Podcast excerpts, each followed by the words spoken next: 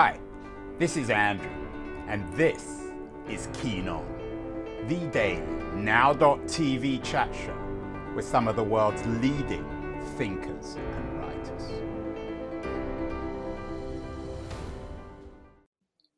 Hello, everybody. It is Friday, November the 19th, 2021.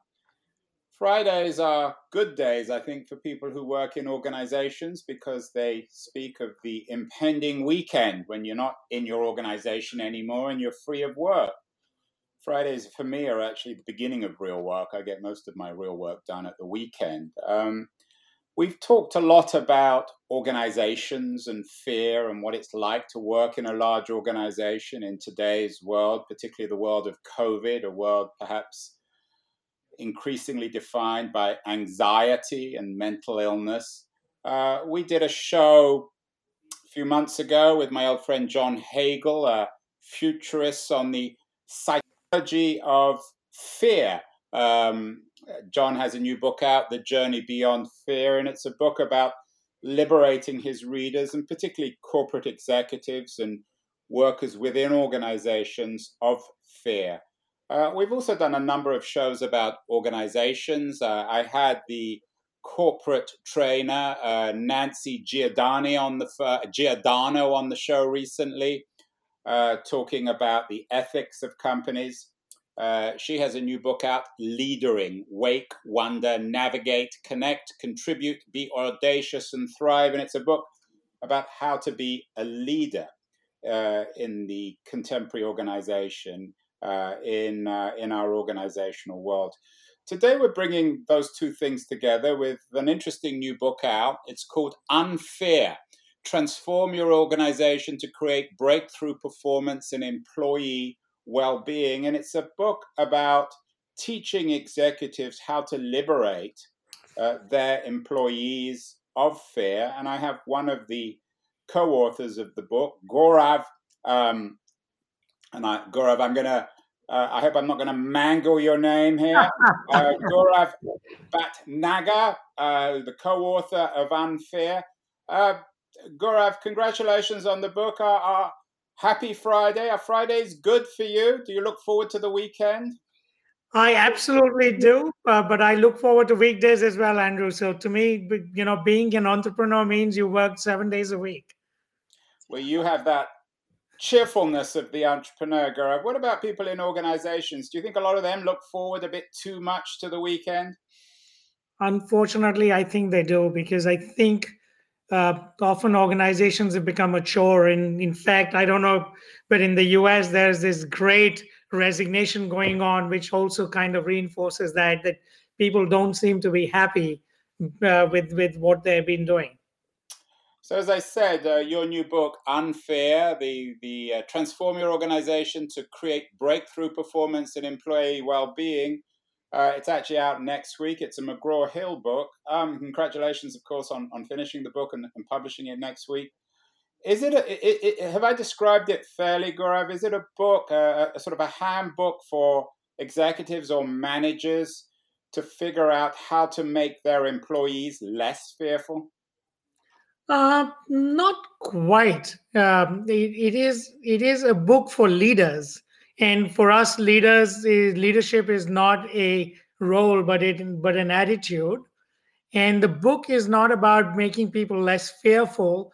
The book is about reframing people's relationship with fear in order to find learning and growth in it. And it's a very fundamental shift. In fact, you'll notice unfear is not a word in the English language, and we had to almost invent a word in order to communicate this idea. Uh, because often yeah, that's interesting because I do want to talk to you about language. Um, mm-hmm.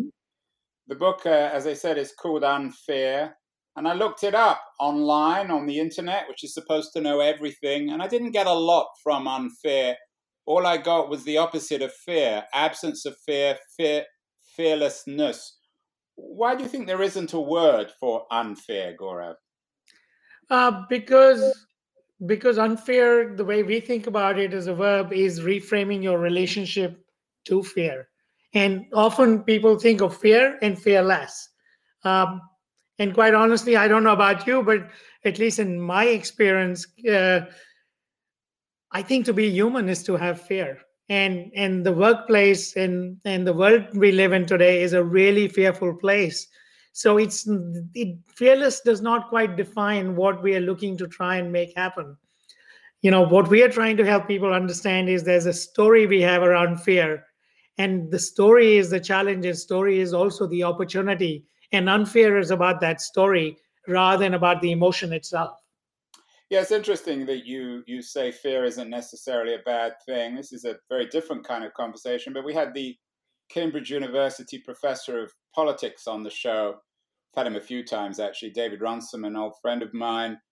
He's obsessed with Thomas Hobbes, the great 17th century political philosopher, who built his whole Leviathan, perhaps the most influential of all modern books about politics, around the idea of fear suggesting that we are naturally fearful, and that's what drives us to create social contracts.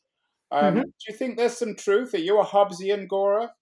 I'm not sure if I'm a Hobbesian, but I do agree that that uh, fear, the fear narrative, can be quite influential in politics, and it can be used to the great detriment of of society.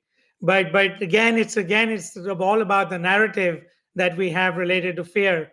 And one thing I I believe is that as human beings we have two superpowers. One is the superpower of imagination, and the other is the superpower of language. And unfortunately, like any superpower, it it can be used for good or bad. And our language and our imagination not only uh, describe what it is what is today, but actually help us create the future. And repetition in language often can create narratives which you know in your example can be used for detriment but but also can be used to reframe and be used for the betterment of organizations as well as societies. I couldn't agree with you more Gaurav about um, our superpower of language. And when i was reading uh, uh, unfear I thought of George Orwell's great essay, Politics in the English Language, which speaks of the importance of the accuracy of words. Mm-hmm. Um, do you think that the misuse, the abuse of language is one of the foundations of the corruption of society? Uh, I think I'll have to agree with that. I actually think that language is, is, as I said, is a superpower that can be used to corrupt or to actually enhance. And unfortunately, uh, we have created a society where we tend to use language to reinforce reactiveness to fear, which actually leads to a very uh, judgmental, blame, victim oriented context in which everyone is not taking ownership and is deflecting and and and and that's what's creating so much division today. Your book uh, as i said uh, is uh, is is called unfear and the word itself is essentially invented by you. It's of course borrowed from the word fear itself and there's mm-hmm. lots of literature on fear. There's lots of definitions in dictionaries uh, it has a very substantial Wikipedia page. Fear talks about it being an intensely unpleasant emotion. How would you define fear, Gaurav? To me, fear is an emotion. I'm not sure I define, you know, the moment you call it unpleasant, you have created a, again, you have imagined that it's something bad. And the moment you imagine it is bad, then the, exactly what happens, what you put up in terms of Wikipedia and stuff, we start thinking about fear is something that we need to react against. It's something that we need to protect against, uh, which is true when it's related to our physical survival, but not always true when it's related to emotional fear. But we For don't example, like. I mean, no one enjoys the the experience of feeling fear, do they? I mm-hmm. think that's the point of the uh, of, of the Wikipedia entry to just suggest it's not an emotion we choose. We would rather live without fear. Is that fair?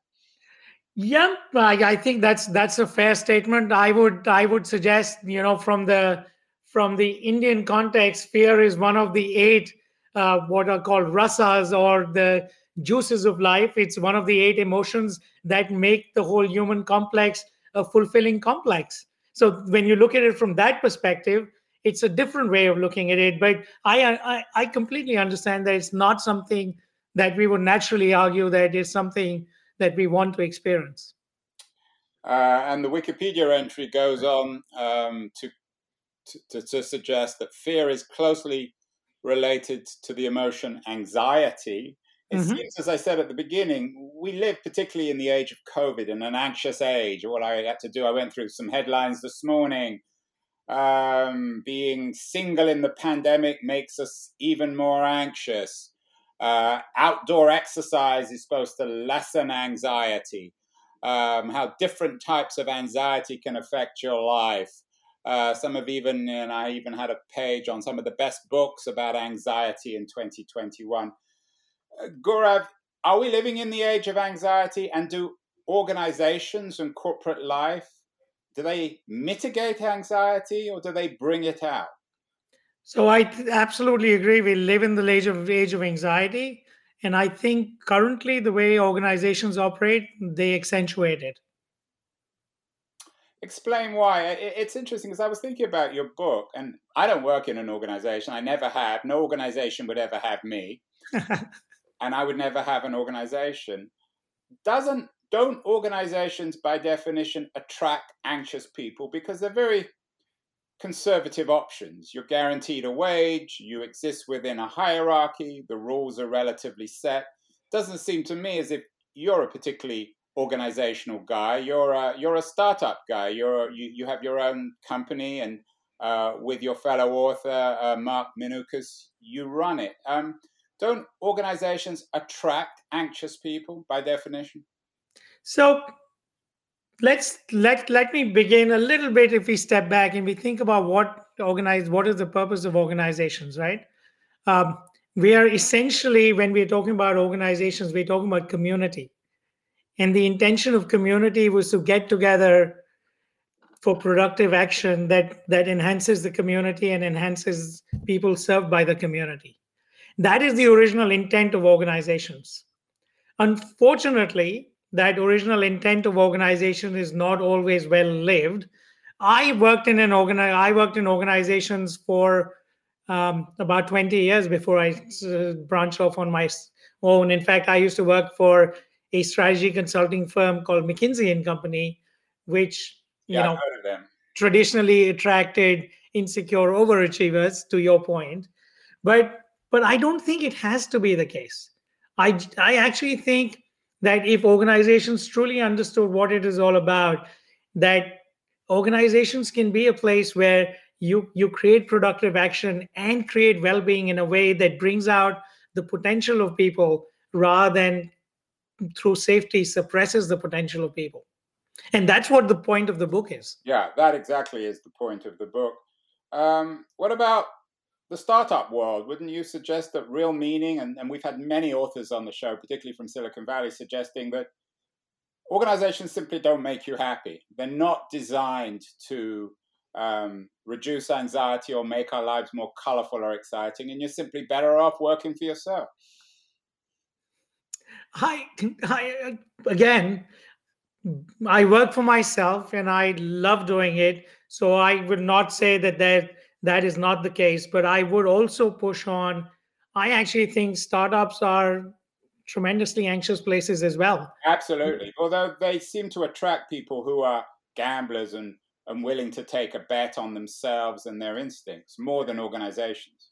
Yeah, but Andrew, again, the fundamental question that comes up is what does success mean for people right? What does success mean for organizations? What does success mean for startups? And if success is narrowly defined as your quarterly profits you're absolutely right. It leads to anxiety suppression of your expression and all of those things. But if it is about contribution and actually aligning the interests of society, aligning the interests of profitability, and aligning the interests of the people who work in these organizations, you create a whole different dynamic than the one that typically is understood in organizations or in a startup, even. Right. And, and in this sense, uh, Gaurav, you're very much um, uh, echoing uh, Nancy G- Giordano's argument in, in Leadering about the moral responsibility of leaders, and I know you touch on that. Let's take a break, Gaurav, and then let's get back and we talk a little bit more about your, your very interesting new book. We'll be back in a couple of seconds. Sure. Hi, everyone. Andrew here again. I'm not sure if you're listening or watching or even reading about this Keen On show. I certainly hope you're enjoying it, but I wanted to remind you that there are many different ways you can use to enjoy my Keen On show. The first, of course, is by, in a very traditional way, subscribing to the audio only podcast. You can do this um, using Apple or Spotify or Castbox or many of the other traditional uh, podcast distribution platforms. We're on all of them. And if you want to access uh, all the podcasts together, you can go to my LitHub page um, in their podcast section, which is dedicated to all the interviews. Uh, if you're into watching this, as opposed to simply listening, um, if you follow me on Twitter at AJ Keen, you can watch these shows live.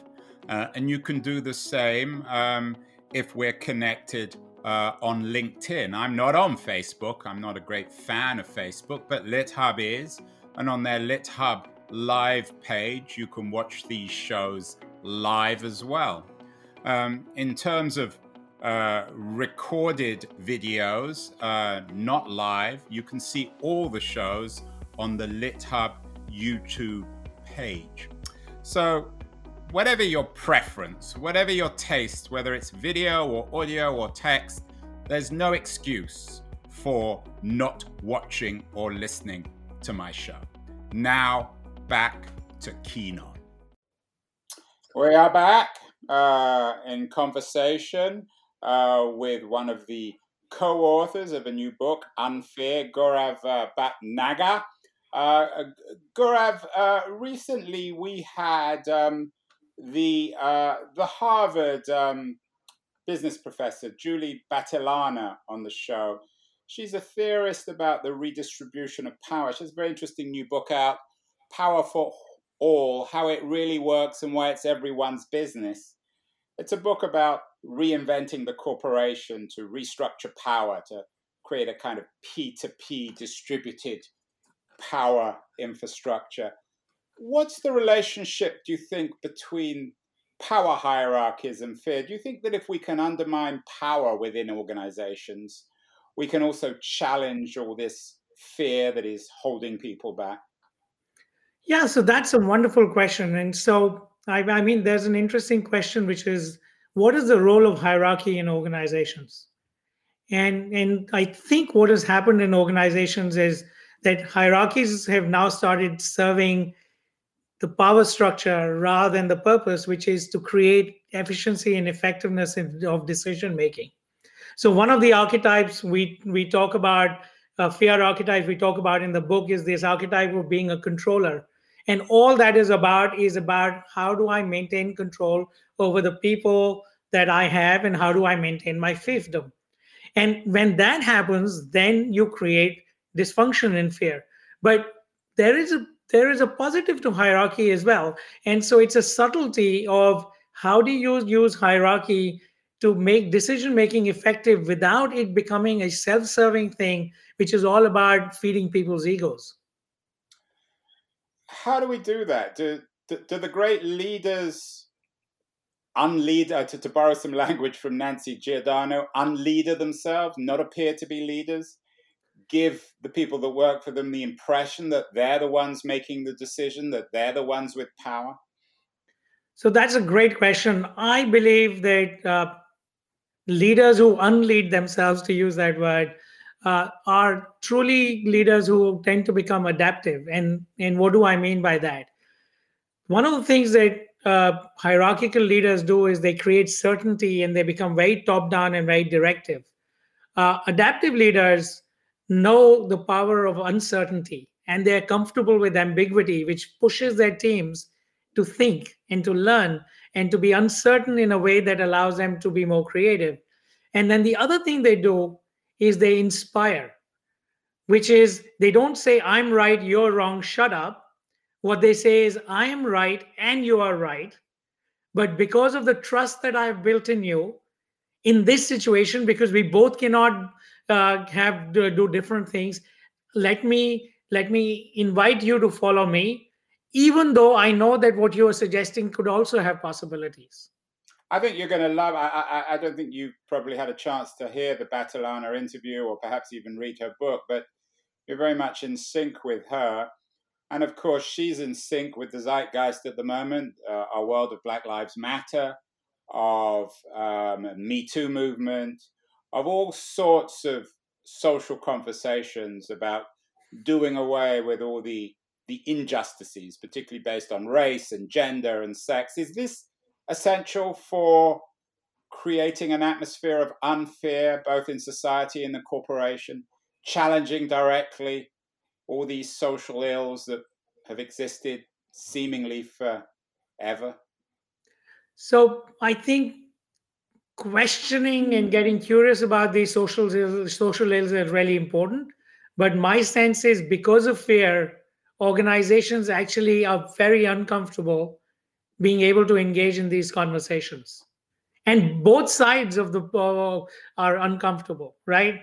The reason why diversity, equity, and inclusion is such a difficult conversation in organizations is because people who've been historically in positions of power are deeply uncomfortable and nervous about saying something which is wrong or not i don't know how to engage in the conversation. And those people who have been disempowered are always worried about what if they say something that leads to a landmine and negates their ability to progress in the organization. So for us one of the big conversations that we engaged in the book is how do you create the right context the unfear context so people can actually have those difficult conversations uh, we I agree that we need to have these conversations, but how do you create the context is is a conversation that often is not had. Do you have models of leaders who are confronting unfear effectively? In Silicon Valley, we, we only hear about Elon Musk and Steve Jobs and Jeff Bezos. I'm not sure they're very good figures in in the in as paradigms of, of, of, of, leaders who confront unfear? Are there particular? You're an old McKinsey guy. Are there? Do you have corporate leaders who are models for this paradigms for this new age? I I do believe there are. There are a few who I would uh, talk about in the book. In the eighth chapter, there's a whole case study which is from a manufacturing site, which you would think is not a great example, but there was a great leader there called Greg Flom, who now teaches at the University of Michigan, um, who who used vulnerability and his his uh, you know his challenges with with diabetes as a way of drawing people in and and actually creating a system where everyone wanted to contribute not from a place of fear but from a place of really feeling that they collectively own the entire um, the site Another person who I would talk about is from Europe. His name is Jos Lammers, who till recently used to be the CEO of a company called Unilabs, who again, in he will and he wrote the foreword for the book, and he will tell you that he is not completely there, but but has the ability and is really work has been working on how do you create a system that allows for the best of the organization to come forth. Uh, Gaurav, uh, earlier this year, I had my uh, old friend um, Julia Hobsbawm on the show. She's an organizational theorist. She has a term, I think she's made it her own, the notion of social health. She has a new book out coming out next year. I'm going to get her back on the show, The Nowhere Office Reinventing Work and the Workplace of the Future. Do you believe in Hobsbawm's notion of social health? And do you think that a post COVID age, where we can get out of the office, perhaps work from home. Is this going to help in our uh, in our way of fighting fear, of, of realizing unfear? So that's a really interesting question. I, I'm though, though I have to say I I need to study social health as a concept a little more. Well, you'll have uh, to uh, you'll have to uh, you'll have to follow Julia. Um, uh, she's written a lot. She has a an old book out on social health uh, from last year, so she yeah. to read her book. Yeah, but but to the question of whether working from home uh, allows to unfear, to me, flexibility is a core concept within unfear. But I also do believe that human beings are not meant to work sitting in front of a computer screen 24 7 and having engagement with other human beings 24 7 on a two dimensional aspect. And what I'm finding is that as the COVID, uh, as the pandemic has eased off a little, more and more organizations are yearning to bring teams together in in situations where they can engage with each other and then go back so to me there's going to be a hybrid model which allows human connection and allows for people to have the flexibility and that is going to be potentially more of the unfear model versus completely being in your home environment and not engaging with your coworkers in a physical way where you can actually understand the nonverbal cues and and these informal interactions that are important for people to connect with each other. Well, there's a lot of wisdom in unfear. Transform your organization to create breakthrough performance and employee well-being. It's out next week. It's by Gaurav uh, Bhatnagar and his partner Mark uh, Minukas. At uh, you're both um, you both uh, Gaurav. You're you're you're both at um, you're you're founders of a uh, a group called Co-Creation Partners. Um, coming back to language, you've invented your own word unfear for this book. What does the word co creation mean? I've always been a bit um, suspicious of, of that word. I, I looked it up on Wikipedia, of course, and it does have an entry in contrast to unfear. But what is co creation all about, and how does co creation help create unfear? Yeah, so that's a great question. In fact, this is a, this is um, one of the core tenets on which the organization is based, and and so historically, consulting firms have been based in we go in, we figure out what's wrong with the organization, and we give the organization the answer and we tell them to fix it. And having worked in that environment for 11 years, what I realized was human beings don't like to be told that they're wrong. And human beings often will just nod their heads and say, Yes, if you're telling me, I'll do it but often a lot of those recommendations sit on sit, sit on the shelf and gather dust or they're done with resistance. Co-creation is a fundamental principle for us means we engage with you as human beings and we engage with you as equals. And we discover together and learn from each other what the opportunities in the organization are. And we co-create solutions that have ownership and buy-in within the organization so it's it's an equal dynamic, which is core to unfear, and it's a dynamic that allows people to step in even when there's discomfort rather than step away. Uh, one of the individuals who I never expected to pop up in a book like Unfear, Gaurav, is the English Catholic writer G.K.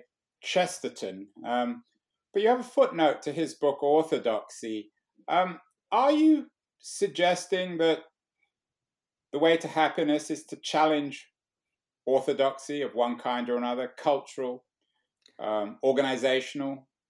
I absolutely do, which is the whole point of imagination. And the idea is that you're not just actors in your life, you can observe yourself acting, and therefore you're directors in your life. And as a director, you should be challenging and questioning everything and thinking about what is needed to be effective rather than just assume that something is right. In fact, the reason why he the the the gentleman just Chesterton is mentioned there is because my favorite quote from him is angels fly because they take themselves lightly. And that's really important because if you take yourself too seriously, then you get so stuck in your self righteousness that you really can't be effective. This is all fascinating stuff. I think, particularly on a on a, on a Friday when uh, we're questioning our lives. Uh, it's an important and interesting new book for people who want to liberate themselves or rethink their experience with the organization. Uh, Bat, uh, Bhatnagar and Mark Minukas' new book, Unfear. It's out next week. Congratulations, uh, on the book. Uh, in addition to your new book, I know you're talking to me from Stamford, Connecticut. In mm-hmm. these strange times, in these fearful times, for better or worse, in our age of anxiety. In addition to your new book and perhaps uh, G.K. Chesterton's Orthodoxy, what else should people be reading? So I have two book recommendations. One, uh, in both of these are old books, but they have been really influential in my life. One is David Brooks' The Second Mountain, mm. which is a really powerful book for people who are who who've been who've achieved a lot in their first career, yeah, and are now asking what is meaning all about. And the other uh, one, there's, a, there's an element of spirituality in that book, um, which. Uh, Brooks is is quite confessional. It's an interesting book. I agree. Sure, and the other one, which is a book called Unboss. Uh, uh, another is, unbook. Yeah, another unbook, uh, which is really interesting. Unfear, because, unboss. Yeah, and this is this is probably closer to the one which you were talking about about leadership, where you have to unleader yourself. This is a book which is all about how do you how do you really engage from a whole different model of or a whole different paradigm of of societal as well as organizational leadership which i find really fascinating. Another of my words that i'm suspicious of paradigm but that's perhaps for another show. Maybe gaurav i need to rename my show the unkeen on uh, anyway, Gaurav Banaga, um, uh, Bat Naga, uh, the author uh, of uh, Unfear, thank you again for appearing on uh, Keen On. Uh, thank you for making sense of language and meaning in, in, in the contemporary um, corporation and organizations. Congratulations on the book. And we'll have you back on again to talk more language, economics, and meaning. Thank you so much, Gaurav. Thank you so much. It's been such a pleasure.